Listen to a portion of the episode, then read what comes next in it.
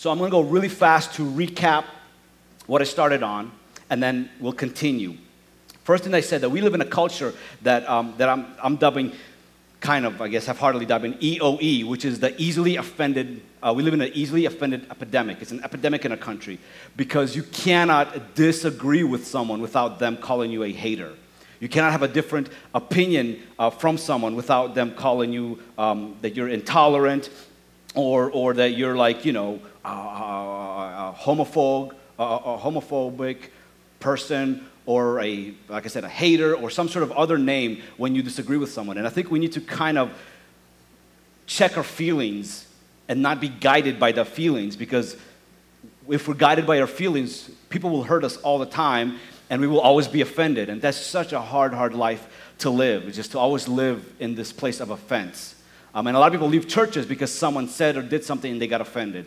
And so this, this burden is not for us to carry. So if you carry some sort of offense, a good day for you to get to be set free of this. Amen? Um, and so what we said last week is the first question should never be, is it offensive? But it should be, is it true? And let the truth adjust our feelings.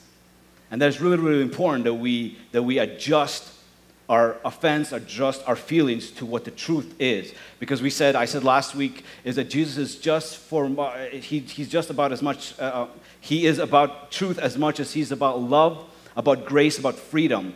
Um, and so we talked about a little bit of the three elements of homosexuality. Uh, and I'm not going to go into it, but I'm just going to say there's attractions, there's actions, and there's identity. And we have not touched on attractions uh, much yet. Um, but, um, but we will. We're just right now focused on a lot of this action aspect of it and the identity aspect of it. Um, we all have a worldview, and uh, every person, every political party, um, every organization has a worldview. And in our worldview, we have a source of our authority, specifically moral authority.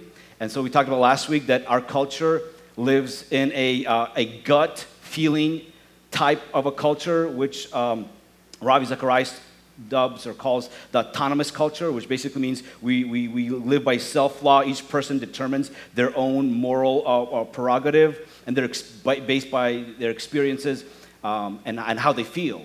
And so it, it's, it's, a, it's a really difficult time for us to engage in a lot of conversation. You guys remember, and this is a little bit political, but, uh, but remember when uh, Trump got elected uh, a few years back, and people lost their minds. They quit going to work. They, they, you know, they went on antibiotic, uh, not antibiotic, but on pills, antidepressants, and they, their whole world crashed, and, and everything's gonna burn, and that's it, we're kind of, that's it, we're, we're done, this world is, was, is ending. And people were just wailing and crying and, and, you know, blame Trump for their health demise.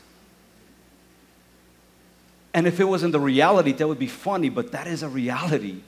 And in our colleges and in our schools, everyone's like walking on tiptoes because we, we don't want to offend anyone. So that basically creates a, a, a, um, a culture that's, that's relative on morality, that's relative on truth, and it's relative on reality.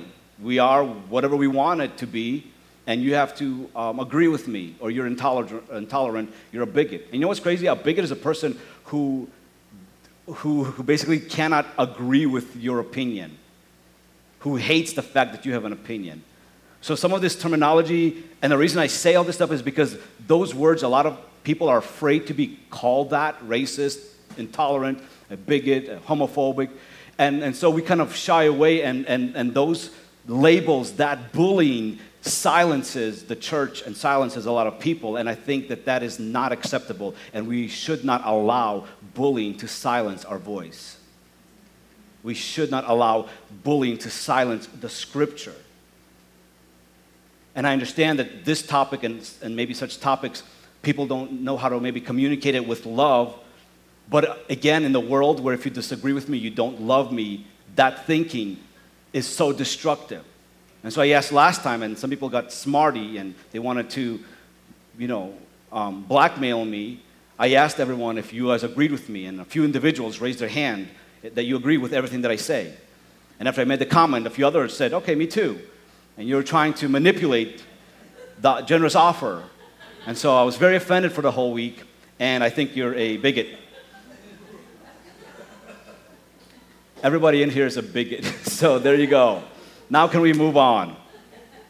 Um, the other part of this conversation is that we live in a culture that does not believe in God. And so, the, a source of authority for all things comes from science, feelings, uh, maybe their experiences. And uh, if you don't believe there's a God, there is not a great moral compass for you to basically align what's right, what's wrong, and, and how do you differentiate between those two.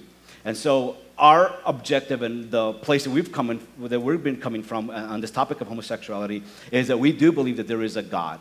And we do believe that Scripture is not only authoritative on this topic and all topics and most topics, but it's also clear. Because sometimes people say that I believe in God, but my source of authority is in the stories and the relationships that I have with those people who are same sex attracted, for example. So I know a person, they're my brother, they're my sister, they're a friend, they're a coworker, and they're such nice people. And that seems to be the authority that we, that we pull from to say that this must be okay because these people are really nice. And do you, so do you see how the comparison is apples and oranges? No one's asking whether a person who's homosexual or who has same sex attraction is nice or mean but because they're nice, then it, it, must be right. And part of the thinking is that if you're homosexual, then you must be the most evil, perverted person on the face of the earth. And so people are shocked whenever they meet people who are really nice. And so we have to be very sensitive and clear about this topic. And so I just want to repeat myself from what I said last week is that I can tell you a lot of facts, I can tell you just a lot of opinions, I can tell you a lot of feelings, I can tell you what scripture, what I believe scripture says and I believe that Scripture is clear on this topic. And if you, if you hear it from a place of religious law and you don't hear love from me, then I failed to communicate the truth to you. I believe that there's, there's, there's greatness in communicating truth with love and not neglecting either or of those. And so I just want you to know that if you're struggling with um, same sex attractions, that you are loved here that we're not passing judgment on you, that we're not casting you out. You, this place is a safe place for you to grow, for you to struggle. Church is not a place of perfect people. And so, the beautiness of a community of believers, we're all pursuing God. We're all on our, on our path, and God is speaking to us and leading us and guiding us. But the bottom line, and this does not change with anything that we talk about, is that God God's love is not diminished based on your practices or your beliefs or your identities. No matter what you've done, God's love is not diminished. He's not going to wake up tomorrow and be like, all right, I love Gary Moore this morning because he sinned a little less last night. He wanted to watch the R rated movie, but instead he watched Princess of the Bride. I love Gary Moore this morning. God doesn't do that. God already sees and knows all things.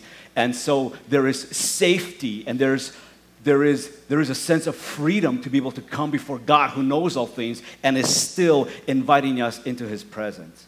He's a loving, loving Father. And I'm sorry that if churches come across as maybe not so loving, and that is so sad that we do that. And so I just want to apologize on their behalf, but also invite you into a relationship with what we're doing here, with what God is doing here, and just let you know that you will never be loved less. We may kick you out, but we'll still love you. I'm just joking. I'm glad you guys laughed. All right. So if you hear anything else or nothing else, just know that we love you and God loves you and God wants a relationship with each and every one of us and He will lead us. You don't need a person from the pulpit to tell you what to do or how to do it. You all, and we all have access to God one on one. I love that. I love that. Because who has been derailed by a pastor before? Not here, obviously. But I think most Christians, they'll look back and be like, wow, my pastor, he loved me, but he did not know what he was talking about. Or some other thing. So, um, so don't take my word for it. Read a book. right. Uh, last week, and I'm going to read through these really fast, um, the Old Testament talks about homosexuality. And I'm not going to do any commentary on that. I'm just going to read what we read last week so that we can move on to the passages that talk about this issue in the New Testament. And, you know, and if you have kids and, you, and, and you, they they've never heard this word homosexuality and you're kind of like hesitant, you could walk out with them. I'll give you some, uh, you know, 30 seconds. But I'm not going to go into like, last week was probably like the worst when, when, it comes down to where we parked and landed on this topic. So I'm going to be very sensitive um, and, and choose my words very wisely. But I am going to read exactly what the scripture says so that it's pretty clear for us. Uh, Old Testament scriptures we read in Genesis 19, 4 and 5 says this Before they went to bed, the men of the city of Sodom, both young and old, the whole population surrounded the house. This was everybody, like the whole city surrounded um, Lot's house because they were, and they basically said, they were calling out to Lot, Where are the men who came to you tonight? Send them out so that we can have sex with them. So we read that, and, um, and a lot of people use this passage to basically say, Look, homosexuality is wrong.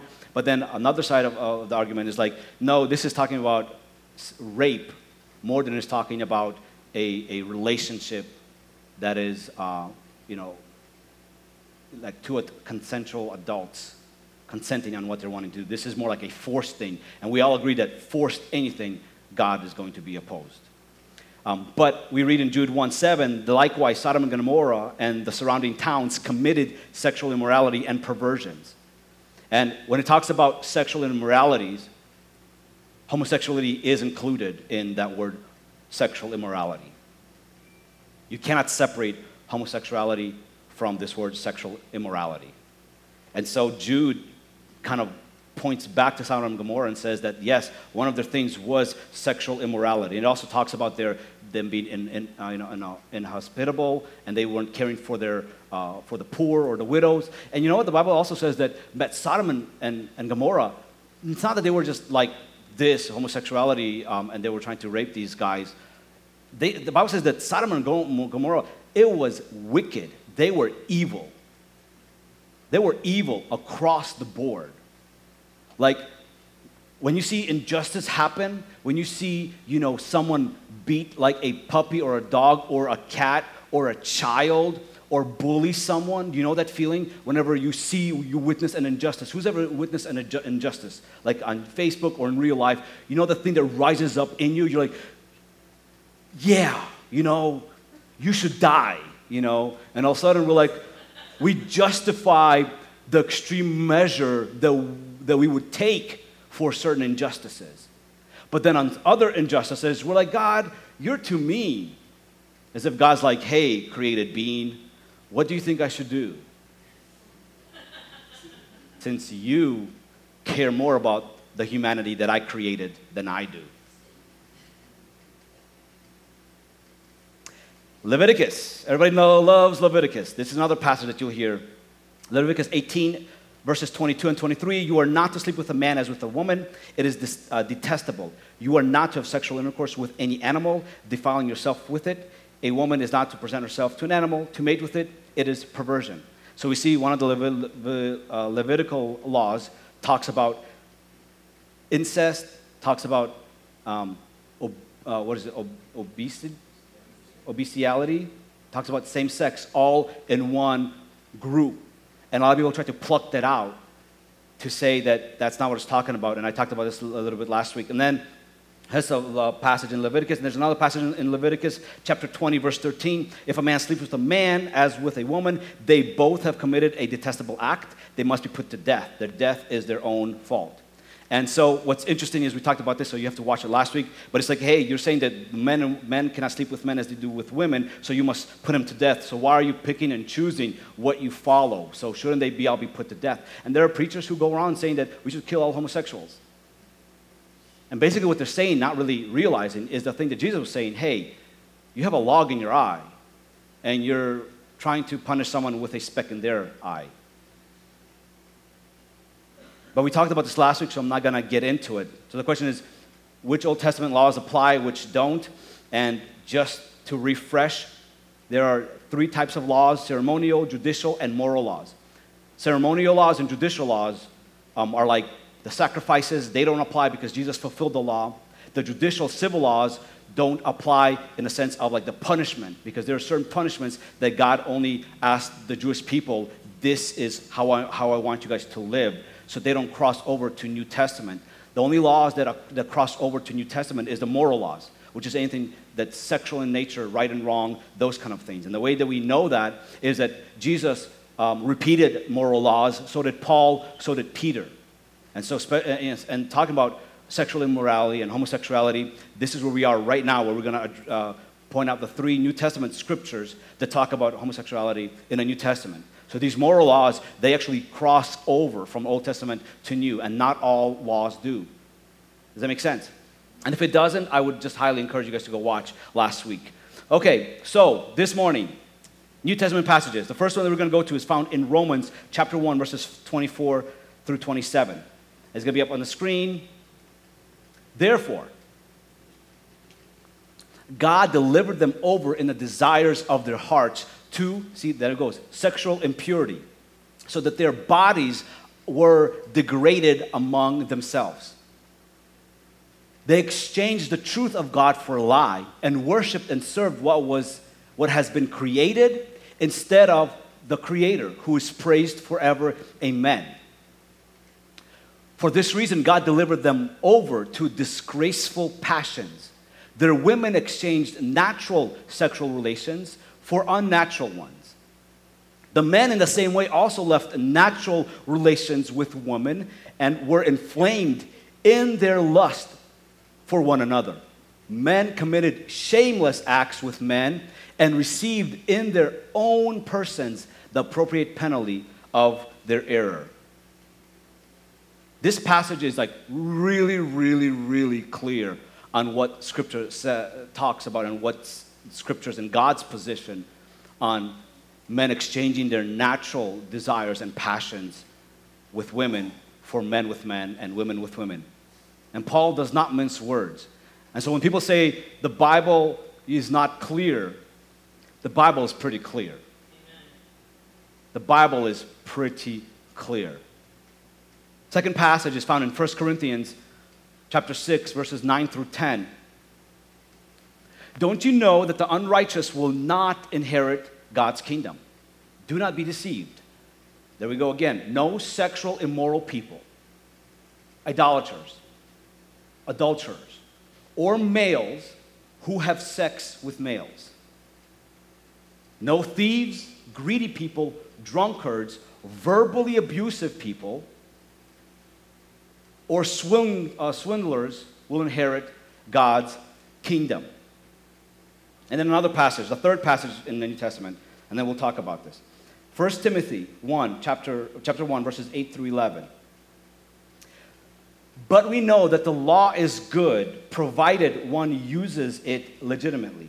We know that the law is not meant for righteous people, but for the lawless and rebellious, for the ungodly and sinful, for the unholy and irreverent, for those who kill their fathers and mothers, for murderers, verse 10, for the sexually immoral and homosexuals, for slave traders, liars, uh, perjurers, and for who and for whatever else is contrary to the sound teaching that conforms to the gospel concerning the glory of the blessed God which was entrusted to me. And when you talk about this topic specifically, I'm telling you, you will, you will fall on one of two kind of aisles.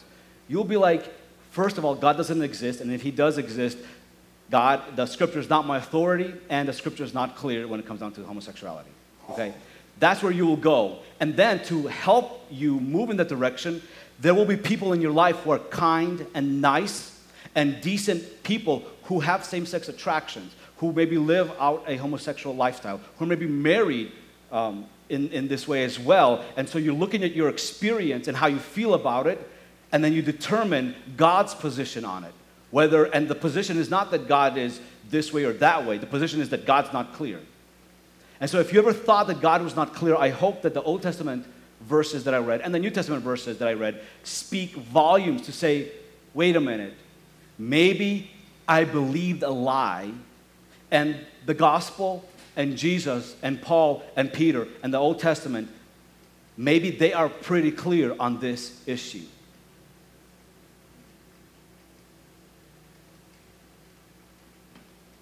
And in our culture, when you say that, when you believe that, you will be called a bigot. You will be called a hater. People will unfriend you. People will stop coming to church. And that's why I said last week if we can get, if we can get through homosexuality in the sense of having talking about this, then we can talk about anything. If the church doesn't close down, this is why a lot of churches hesitate to talk about this because there are people who are connected to other people. And the connotation is that if you disagree with me, then you hate me. And so, what I proposed is that we have to accept the fact that we will disagree one with another. So, the question is not whether or not we will agree, the question is what, how are we going to move forward if we disagree? And I know people here and I know you're maybe connected, and we raised hands last week. Almost every single person knows somebody who is in this in, a relationship or who's struggling with this. We know somebody. So for us, this is very, this is like me saying that your grandma went to hell with Hitler. Like, no, not, not, not Grammy. Right? It's, it sounds so harsh. So we want to sympathize and, be, and, and, and what we're trying to communicate is man, I love you. You're a human being. I'm not going to disrespect you. And we don't know how to do that with truth. And can I just give you permission to say, I will believe certain things and I'll believe things differently than you, but I will not love you less based on our differences. Every human being was created in God's image. So we don't have the right to devalue any human being. We know how to fight for the unborn, but we don't know how to fight for the homosexual. Go ahead, stay away from my children. So we have to not compromise the truth, but say, God, your truth sets people free. And people may not see truth, but they will see love. We always have to lead in love every single time. But as we read this morning, God does not mince words. So if someone asks you, what do you think of homosexuality or same sex marriage? You can choose to tell them what you personally believe and think, or you can say, my authority is scripture, and what God says is where I stand. Or you can just become passive and say, I don't know. It's a, it's a cool conversation. And then what happens is that you become unstable because you pick and choose where your authority comes from. Today it comes from the world, the culture. Tomorrow it comes from a movie. The third day it comes from your spouse or your kids. Today on Sunday it comes from the scripture. Amen, Pastor. Yeah, homosexuality is wrong. Yeah, my pastor tells the truth. And then when you go to work, you're like the hermit in a corner that, that you don't talk to anybody, and so no one knows that you're a Christian. No one even knows that you love them. Now, I heard this, and I think this is where, man, I can, this is where the whole thing really, for me, like, makes even more sense than just me ending on this and saying, see, the Bible says that it's wrong, so don't practice it, and here's some resources to help you, and we'll, we'll, we'll pray for you. But when people ask, is homosexuality a, homosexuality a sin? And what does the Bible say about it? You know what you should say? And I heard this, and I'm going to pass it on to you because I think it's brilliant, and I think that it's actually more convicting than we would like. You guys ready for some conviction? Oh, yeah. Amen, sir. Amen, Pastor. Give it to me. oh, y'all haters. Okay.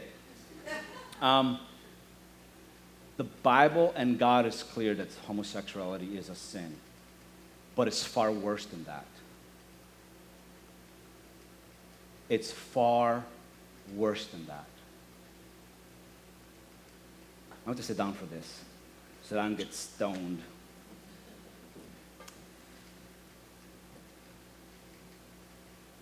Jesus and the apostles and God from the beginning he actually put sex into context.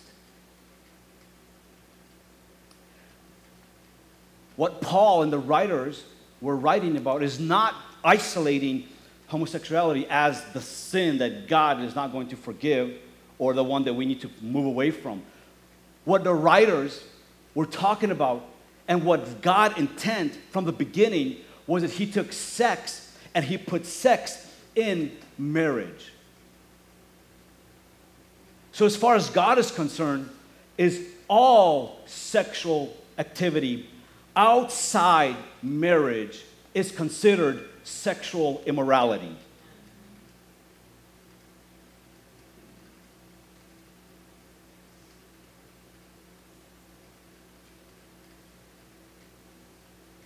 This is where the American church got it wrong. People in American church are sleeping with one another left and right, and then on a weekend say homosexuality is wrong. Abortion is wrong. We need Trump in the White House. We need a Christian in the White House. I'm gonna love you, I'm gonna distance myself from you, but I'm gonna do my thing. When it comes down to these political things, I'm with God. But then when it comes down to my sexuality, well, God's not clear. Because I feel like I, I love her. I'm gonna, I'm gonna marry her. Oh, this is not a big deal. This, this, this is just, you know, from high school. I'm just chatting with her on Facebook. Honey, we're just great friends.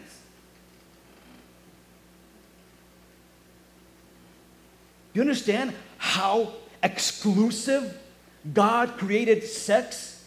Strictly within marriage, period. That's it. Anything outside of that is violating God's plan and God's will, and He calls it sexual immorality.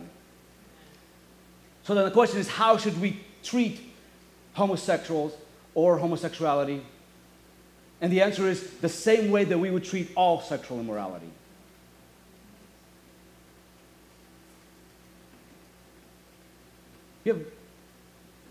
When God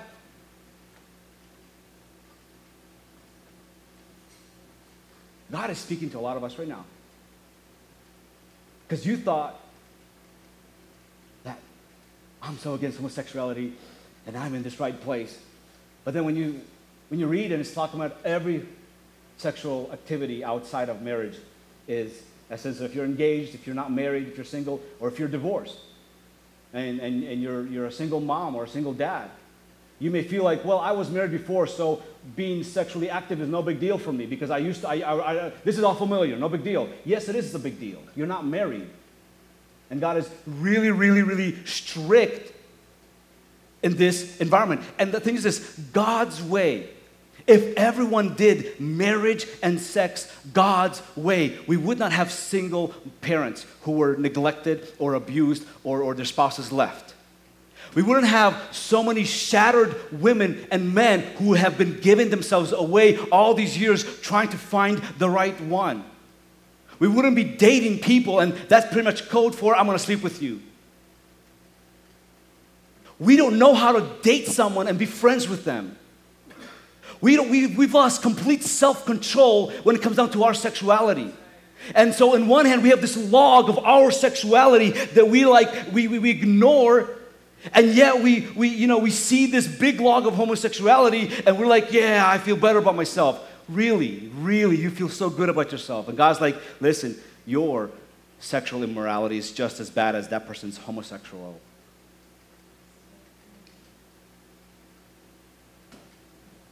I know, this is part two, so I can say whatever I want to say. This is, this is not my opinion. This is not my opinion. And if you get offended at what you heard this morning, you'll be offended long after you leave this church and find another church.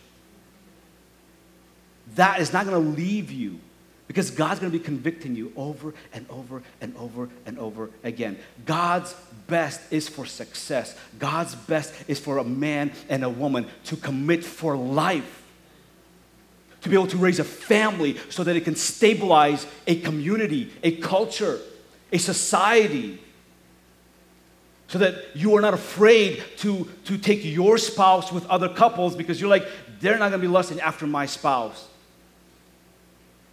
Do you know, do you know some people that where you're like, dude, man, you know, and, and I hate because these Christians, they're like, oh yeah, this is my vice. I'm a womanizer. You know, this is my my my thorn in my thigh. They try to quote scripture saying that this is the battle that God's just, you know, I'm a sinner. I'm not perfect. I never said I was. So let me continue violating God's law when it comes down to my sexuality. And every single person can attest that whenever they've done it their own way, people were always hurt. Families were always uprooted. There was always chaos and mess and the opposite of love. And so, no wonder people don't know what a great marriage looks like because in our culture, there are few and far between. And so now we're exploring all sorts of different things and we're trying to name and call this is marriage, no, this is marriage, no, this is marriage. Who cares what marriage is? No one, blah, blah, blah. No one has given us the right to define or redefine marriage at all because marriage pre existed our government. And it was not established by government. So we have to go back and say, what is going to be my source? Is my source for truth going to be the political scene, the movies that I watch, my feeling, my professor? Is that going to be my source of truth? Because then what we've done is we've taken God and put him into our own little box. And friends, what we have to do this morning is say, God, can you leave my box? And let me get into your box. Now, that's the bad news. That's the bad news. We're all jacked up. We're all jacked up. And so, and so the gospel doesn't leave it there. The gospel doesn't say, okay, you guys are all. And that's Greek for universal language. But as, as I was as I was reading this, and especially reading Sodom and Gomorrah, because whenever anyone says talks about homosexuality, Sodom and Gomorrah is always something that comes up. But you know what no one brings up? And I feel like God's like, hey, hey, read this. Read these couple of verses. And I'm going to read them to you. Genesis chapter 18, verses 20. Genesis chapter 18, verse 20. Watch this. Then the Lord said, The outcry against Sodom and Gomorrah is immense their sin is extremely serious. Well, I thought God just loved everyone. I thought Jesus was just this hippie guy with long hair and he just, just hugs, free hugs for everyone. there are serious things that we have to be like, God's not gonna just like, oh, I love you, so forget about it. No. But was, he says, I will go down to see if what they have done justifies the cries that has come up to me. If not, I will find out. That means that people are praying to God. They're begging God, God, there's so much injustice in my city. There's so much, you know, um, uh, uh, evil where I am. God, please, God, please. So these prayers and all these cries are coming to God. And I love how it's kind of poetic where God's like, hmm, let me go down and check it out for myself. Now, Genesis 18, verse 32. And this is where I was just like, why don't we read this? Then the Lord, then he said, Let my Lord not be angry, and I will speak one more time. Suppose 10 are found there. He answered, I will not destroy on account of 10. God came down to check out Sodom and Gomorrah, and he chatted with Abraham, the one that trusted God and his faithfulness was accounted to him as righteousness. So Abraham left everything. And God's like, I mean, no, no Abraham left everything. And so, um, and so uh, Abraham went, went, out of the, went, went out to a new land, and his family went. God blessed him. And then um, him and Lot, they had some disagreements between their animals and stuff. So Lot went one way, and Abraham went another way, and so Lot ended up in the greener pasture, like what Lot saw, he went after. And, and for Abraham, it does, didn't really matter because he's like, God's with me, so wherever I am is going to blossom and flourish. So if I'm, if I'm in a desert, it's not going to remain a desert for long. I love that about Abraham. But God came down and he's, he's like, Abraham, I'm not going to withhold from you what I'm getting ready to do. He goes, The outcry of the city is severe. And, and so Abram was like, okay, God, what if there's 50 righteous people there? Would you still destroy it? God's like, no. If I find 50, I won't destroy it. Abram's like, okay, well, let me ask one more time, God. Well, what, what if there's 40? God's like, there's 40, I won't destroy it. Okay. Please don't be angry with me. What if there's 30? God's like, there's 30, I won't destroy it. Okay, God. What if, what if there's just 20? God's like, if there's 20, I won't destroy. And then he says, please don't kill me. Let me ask you one more time. And that's what we read. What if there's only 10?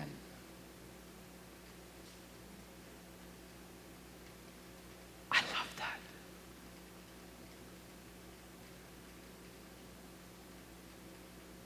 And God could not find 10 in a city that were righteous.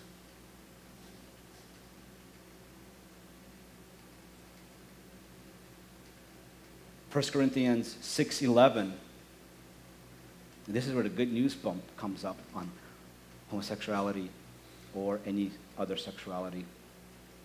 And actually, let, let's, let's, let's back up and read, starting from verse 9. We'll read 9, 10, and 11. So, verse 9, 10, 11. You may have to come back up. But it says this, and this is what we read earlier. I'm going to just read it while, while she gets it.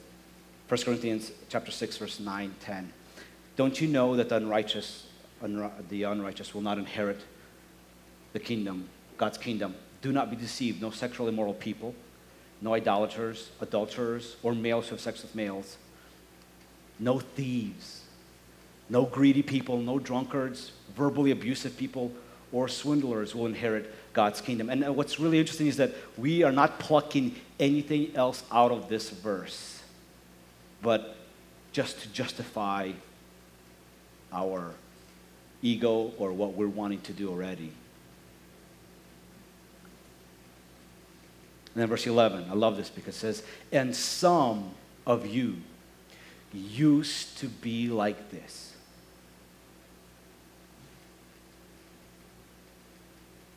I love this because it distinguishes some people were not like that, and God still needed to save them.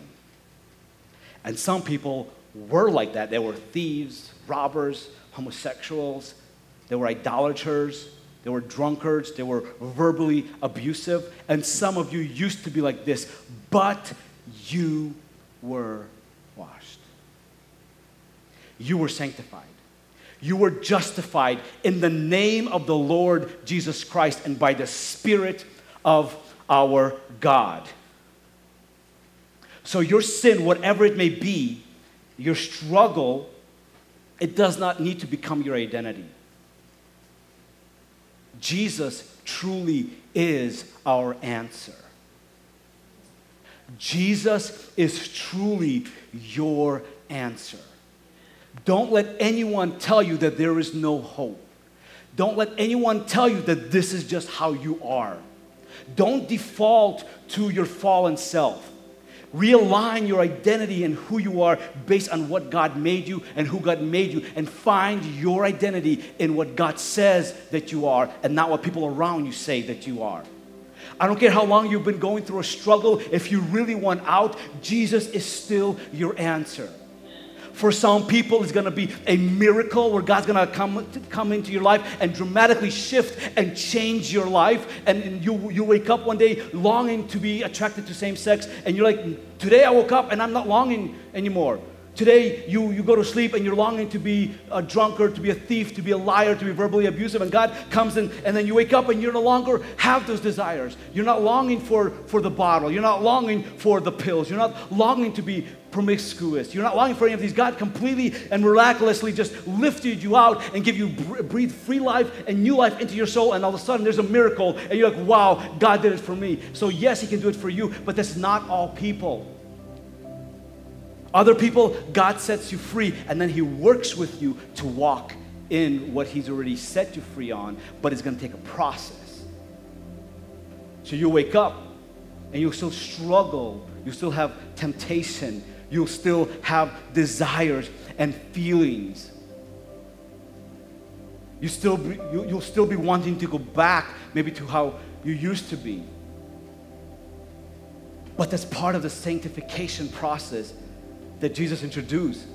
No one, no Christian, for the most part, unless it's a, a, miracle, God doesn't just take ugly character and then overnight makes him to the most loving, patient person. No, God says, walk in these things. Walk these things out. And as you walk these things out, as you focus on who God is, then you begin to focus less and less on what you used to believe. Freedom is found in Jesus. And God may use therapy, God may use counseling, God may use church attendance for you, God may use you reading the Bible, God may use you praying, all these things that God may use great friendships, conferences. God may use all those things to change you, but the end, at the end of the day, God is still the answer that you're looking for. Whether you're a homosexual struggling with same sex attraction or you're a hetero struggling with other sexual attractions. And this speaks to God's love for his people. So, the Bible, I love this because the Bible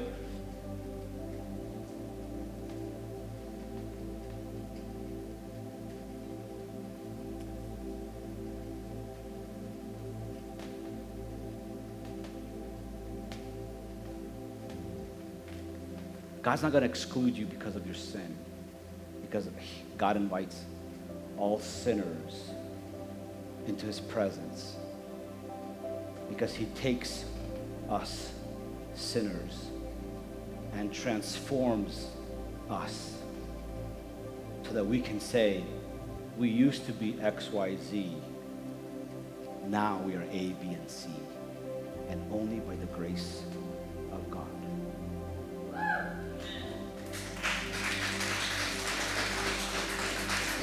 So, as the band comes up, we're going to sing over you this morning, and we're going to open up the altar. That if you're struggling with any sin, or maybe you view yourself as you've lost hope because of your past, maybe, maybe you're struggling with homosexual um, lusts, or you're, you're maybe in an identity crisis. Maybe it's heterosexual things. Maybe you're maybe you're struggling with with pornography or or other sexual things. Maybe you're struggling with depression. Maybe, maybe you're just in a place where you just don't see the hope in the future that I've been talking about today.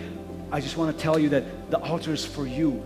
Come alongside with someone, someone that will believe with you, they will pray with you, they will speak words into your life. So, as we just all kind of just be where you are, we're going to do this song.